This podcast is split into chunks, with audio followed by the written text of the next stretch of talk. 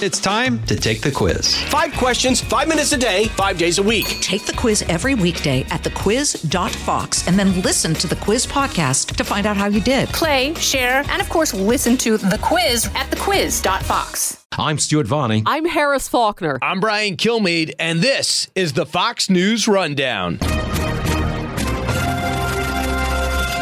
Thursday, January 18th, 2024. I'm Jessica Rosenthal. How much power do government agencies have?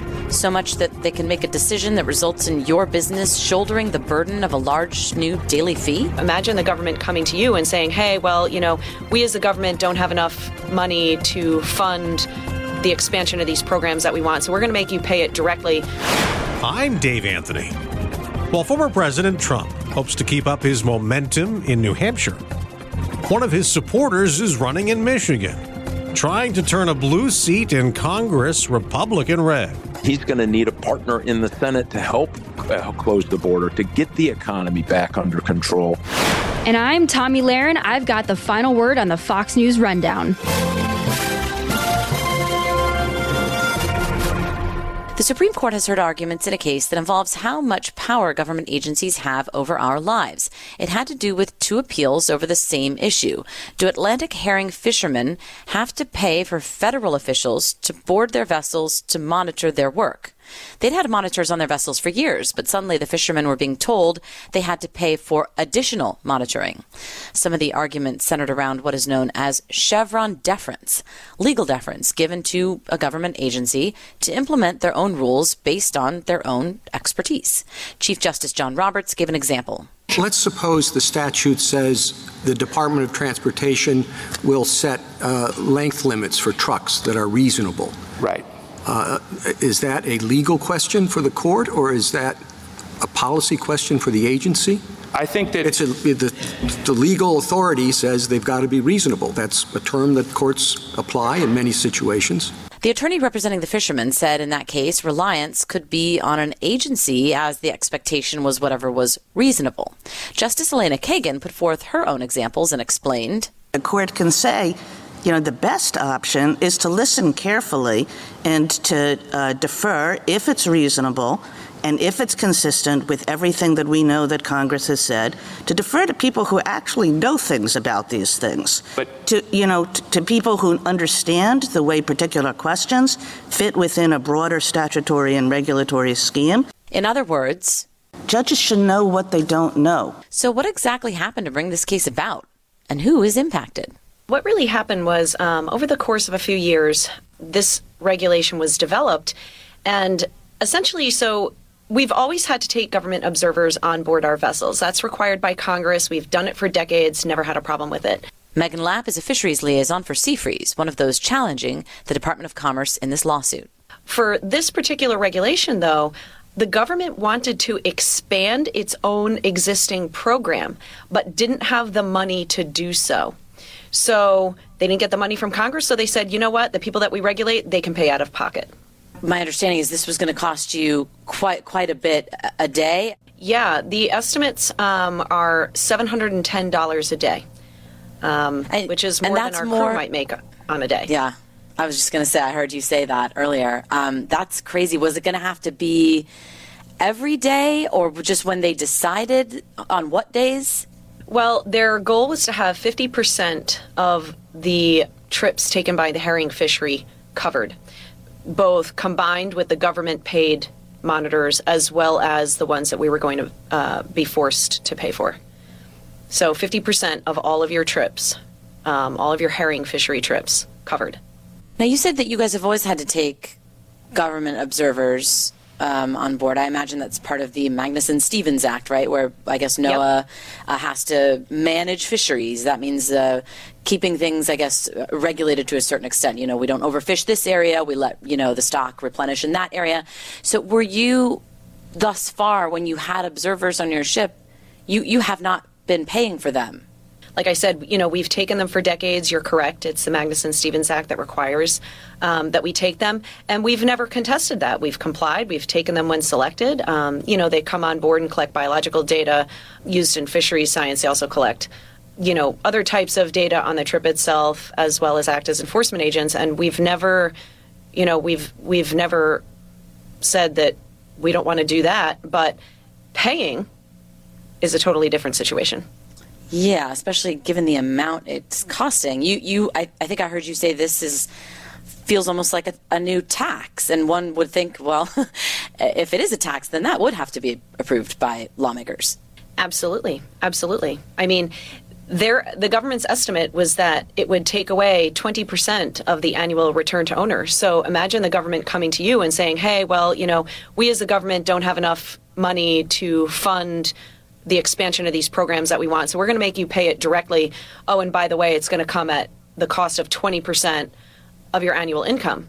Like, nobody would stand for that. When this case was initially challenged, a lower court judge sided with the National Oceanic Atmospheric Administration under the Magnuson Stevens Act, which was earlier referenced. But attorneys for Lapp and others in the fishing industry said that was a misinterpretation of an agency's powers and it went too far. We don't think Congress gave the agency the power to do what it's trying to do uh, here. As Meghan said, the monitors have been on there for a long time. Mark Chenoweth is president and chief legal officer of the new Civil Liberties Alliance. By the way, they have to feed the monitors when they're on the boat. They have to provide them a berth on the boat for a oh. place to sleep. These are overnight trips, sometimes several days or more than a week at a time. And they have to feed them and, and provide them a berth that, that entire time. So that, that burden already exists. And then they're, now they're asking to be paid on top of that. And Congress never said that. Congress never said the salaries were the responsibility of the boats. That's something that NOAA made up. Okay, so this went before the Supreme Court on Wednesday, and let's let's just backtrack for a minute.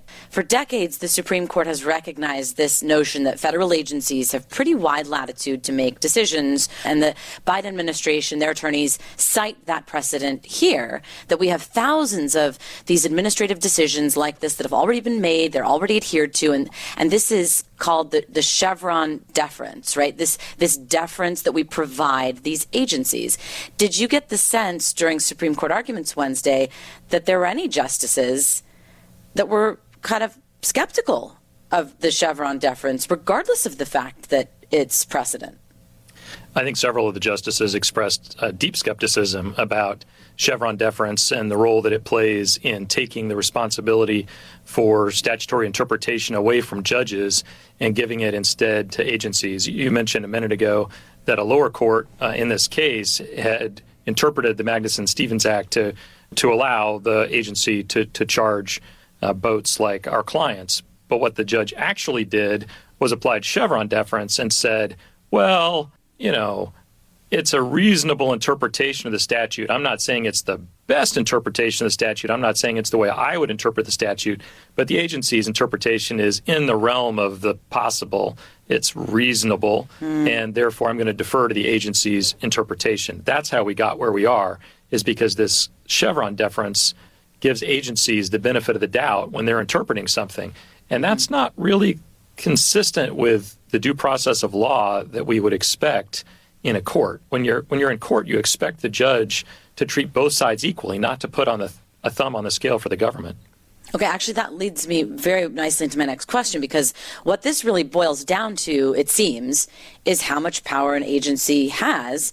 And if an agency's statute or rule is ambiguous or hard to understand or can be minced, you know, precedent, it seems, is saying, well, you have to side with the agency's interpretation. Uh, and one of the justices to that point was saying, you know, we, we judges, we need to know what we don't know. We need to be able to rely these agencies. Is that a roadblock here to your argument?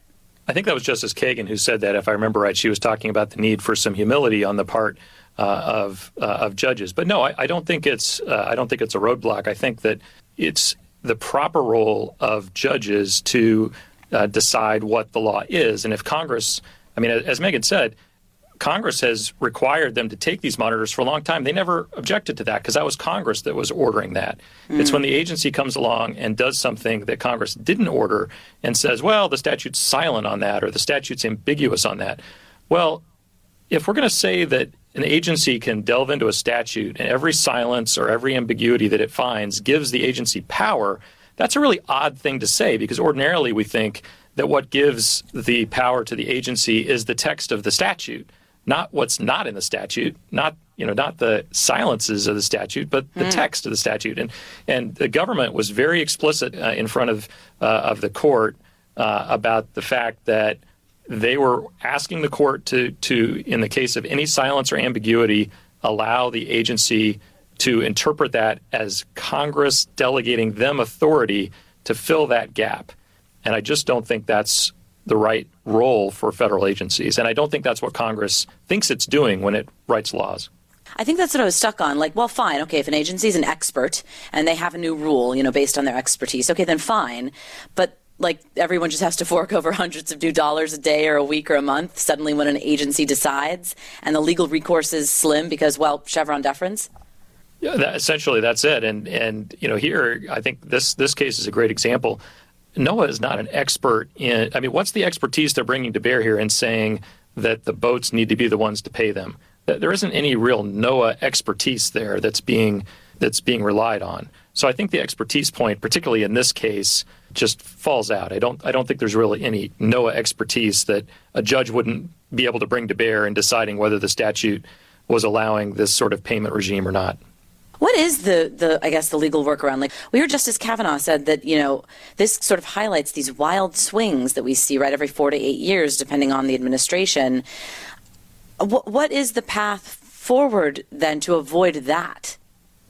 I think the path forward is to allow the judges to interpret the statute instead of the agencies, because once a court of law has interpreted the statute and given it definite meaning, then everyone can rely on that going forward.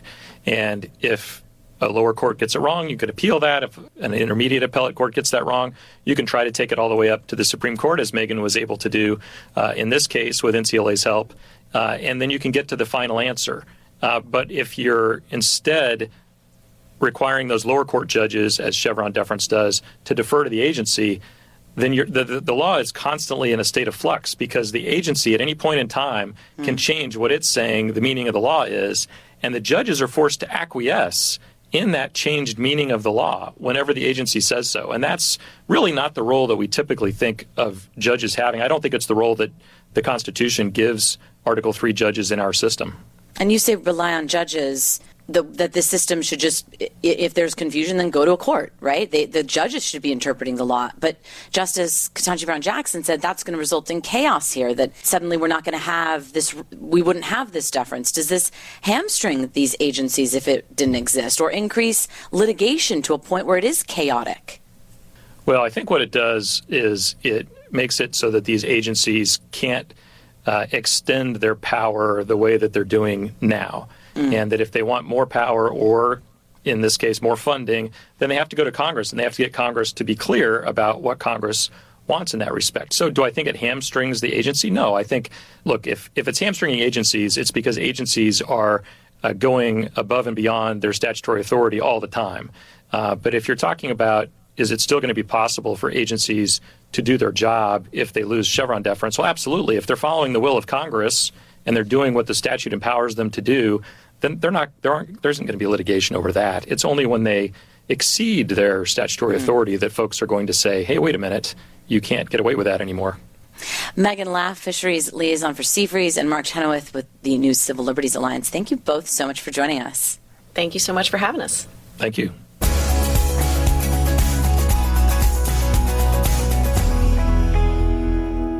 Pull up a chair and join me, Rachel Campos Duffy. And me, former U.S. Congressman Sean Duffy, as we share our perspective on the discussions happening at kitchen tables across America. Download from the kitchen table the Duffys at FoxNewsPodcasts.com or wherever you download podcasts.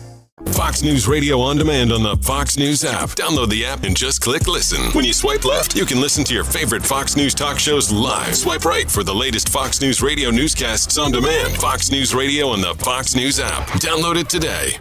This is Tomi Lahren with your Fox News commentary coming up. Five days before the New Hampshire primary, the 2024 focus is on the White House race. But Republicans also have their eyes on control of the next Congress.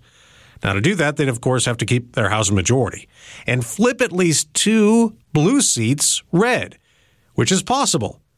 23 of the 33 seats on the ballot in November are currently held by Democrats. In three of those states, Donald Trump won in 2016 and 2020 Montana, Ohio, and West Virginia, where Democratic Senator Joe Manchin is not running for reelection. He told Fox and Friends yesterday I'm not running again because you cannot fix Washington inside of Washington. Michigan is also in play. Democratic Senator Debbie Stabenow is also not running for another term. Congresswoman Elissa Slotkin is the frontrunner in the Democratic race, and polls show she is neck and neck in a hypothetical matchup with any of the three leading Republicans former Detroit Police Chief James Craig, or former Congressman Peter Meijer, or Mike Rogers. It is very, very important. It's the only open seat we can flip. And we take out West Virginia. That's kind of a done deal. They're going to win that race. Mike Rogers is also a former congressman who chaired the House Intel Committee. So we win Michigan, we will be guaranteed to take back uh, the control of the United States Senate. And believe me, Michiganders and the rest of the country are dying for that to happen. I know a couple of years ago there was an attempt to win the Senate seat there. Didn't work out very well. And at the time, abortion was a very big issue in your state, trying to protect a woman's right in the state constitution. But in 2024, that won't be on the ballot, correct? That won't be on the ballot. And uh, certainly there is no course of action that I would take that would would undo what the Michigan citizens have voted for and and uh, you know kind of enshrined in the Constitution in the state of Michigan. That's a state issue. I, I supported Roe versus Wade going back to the states that did. Michiganders uh, spoke loud and clear on that issue. So as you run this time around, what is your biggest issue? Well, it's several things. One, that we've got to fix the border. I mean, it's getting dangerous. So, I, as a um, former military guy, I'm a former special agent with the FBI, worked organized crime. You look at the challenges of and the national security threat coming through our southern border, it gets worse by the day. So, it's not just the fact that last year the government would spend somewhere around 350 billion dollars taking care of illegal immigrants. By the way, including jettison and and uh, evicting kids from schools so that they could put illegal immigrants in there and house them. Uh, it's about the fact that the FBI is ringing the bell saying, hey, we, we have a Hamas and a Hezbollah terrorist threat here, and the southern border is contributing to that. And then you think in Michigan, we had uh, organized uh, crime gangs come up through the southern border from Latin America, come up into Michigan, and we're running very sophisticated home invasion, home burglary uh, rings around uh, the, the suburbs of the city of Detroit. And then you had drugs and human trafficking and fentanyl. I mean, it's it, this thing is getting worse by the day. You cannot be a great country if you cannot secure your border. Now, Republicans in the Senate currently are holding up military aid to Israel and Ukraine, trying to get border policy changes. I'm assuming you support them on that? I do. I mean, this is one of the most dangerous national security threats we face. I mean, we just don't know who's coming across. Something, you know, it's, now it's over 2 million what they call gotaways. These are people that they don't know who they are. Uh, they don't really know where they came from and they don't know what their intentions are and they're roaming around the countryside in the United States of America. That's just dangerous. And so I think they have to ramp up the pressure to get this done. The Democrats are just content to let this thing burn out of control. Are you you said you have several different issues beyond the border. What else?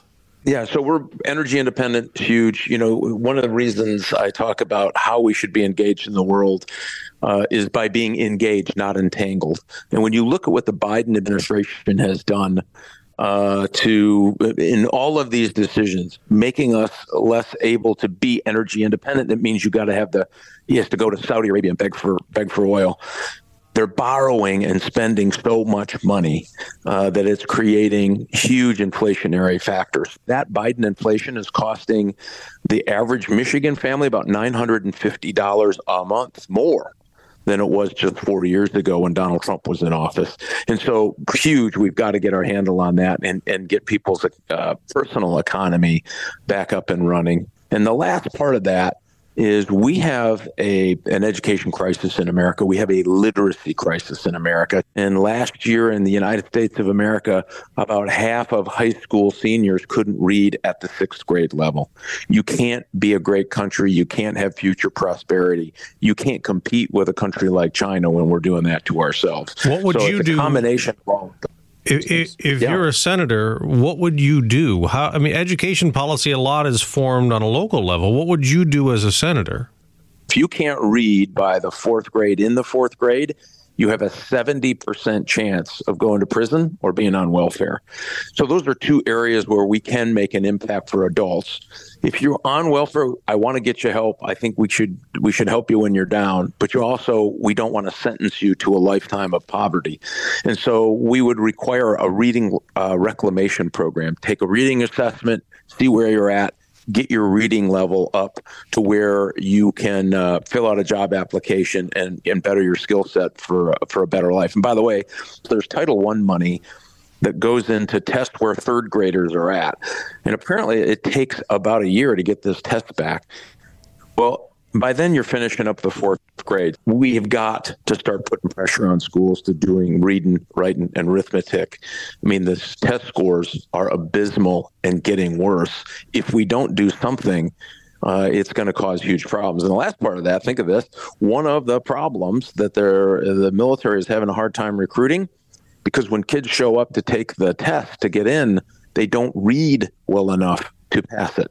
So it's impacting our national security. It's certainly impacting our economy, and it's impacting our ability to path a really great and prosperous country to the next generation. All of that needs to be done. And here's the good news all of that can be done. Congressman, another big issue for Republican voters is fighting crime. There have been a lot of places around the country where crime has risen in the last couple of years, and they and and they want lawmakers and uh, people in power to do more to to to stop that. Now, one of your opponents in the Republican Senate race in Michigan, who's ahead of you in some polls, has been the police chief, former police chief in Detroit, James Craig. So he's a former police chief. Uh, how do you say that you're the better choice over someone like him?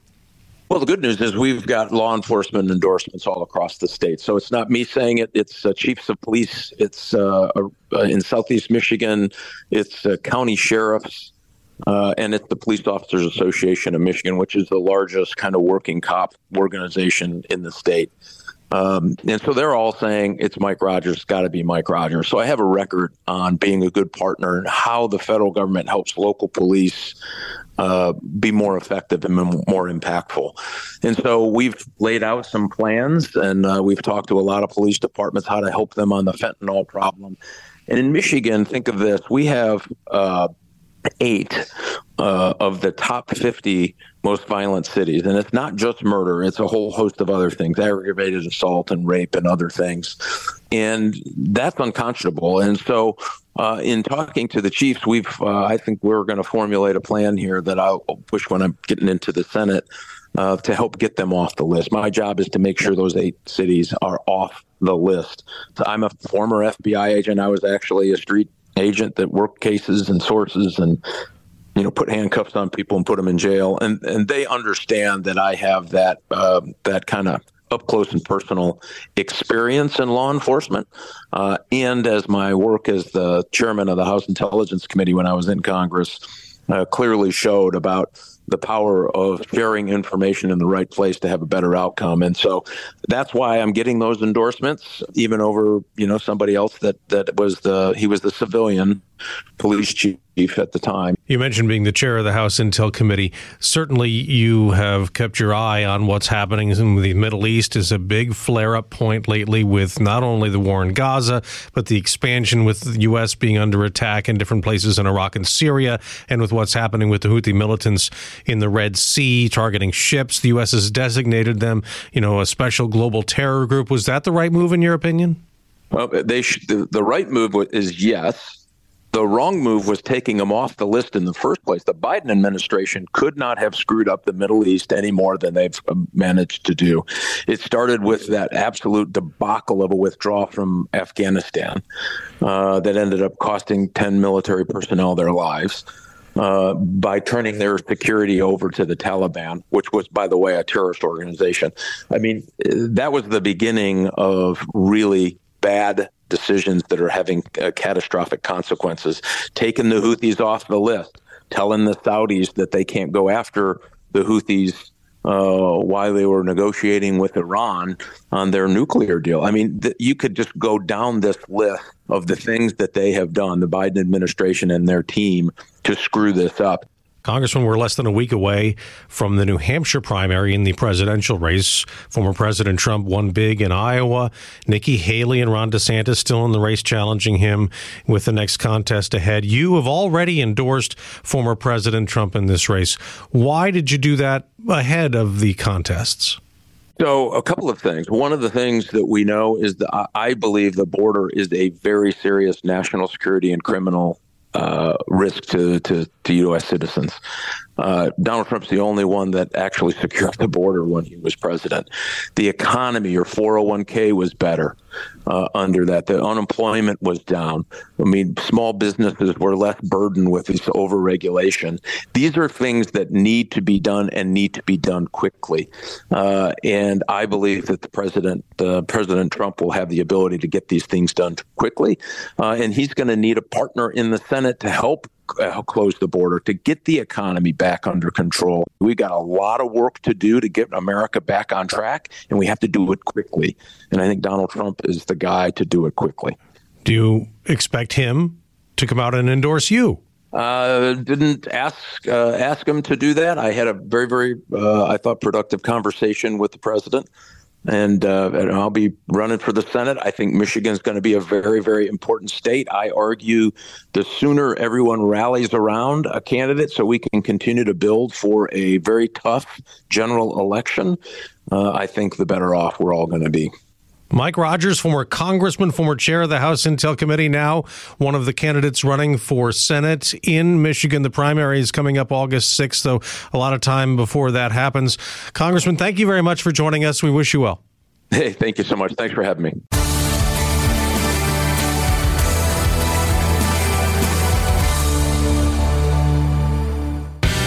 Fox News Podcasts Network. I'm Janice Dean, Fox News senior meteorologist. Be sure to subscribe to the Janice Dean podcast at foxnewspodcast.com or wherever you listen to your podcasts. And don't forget to spread the sunshine.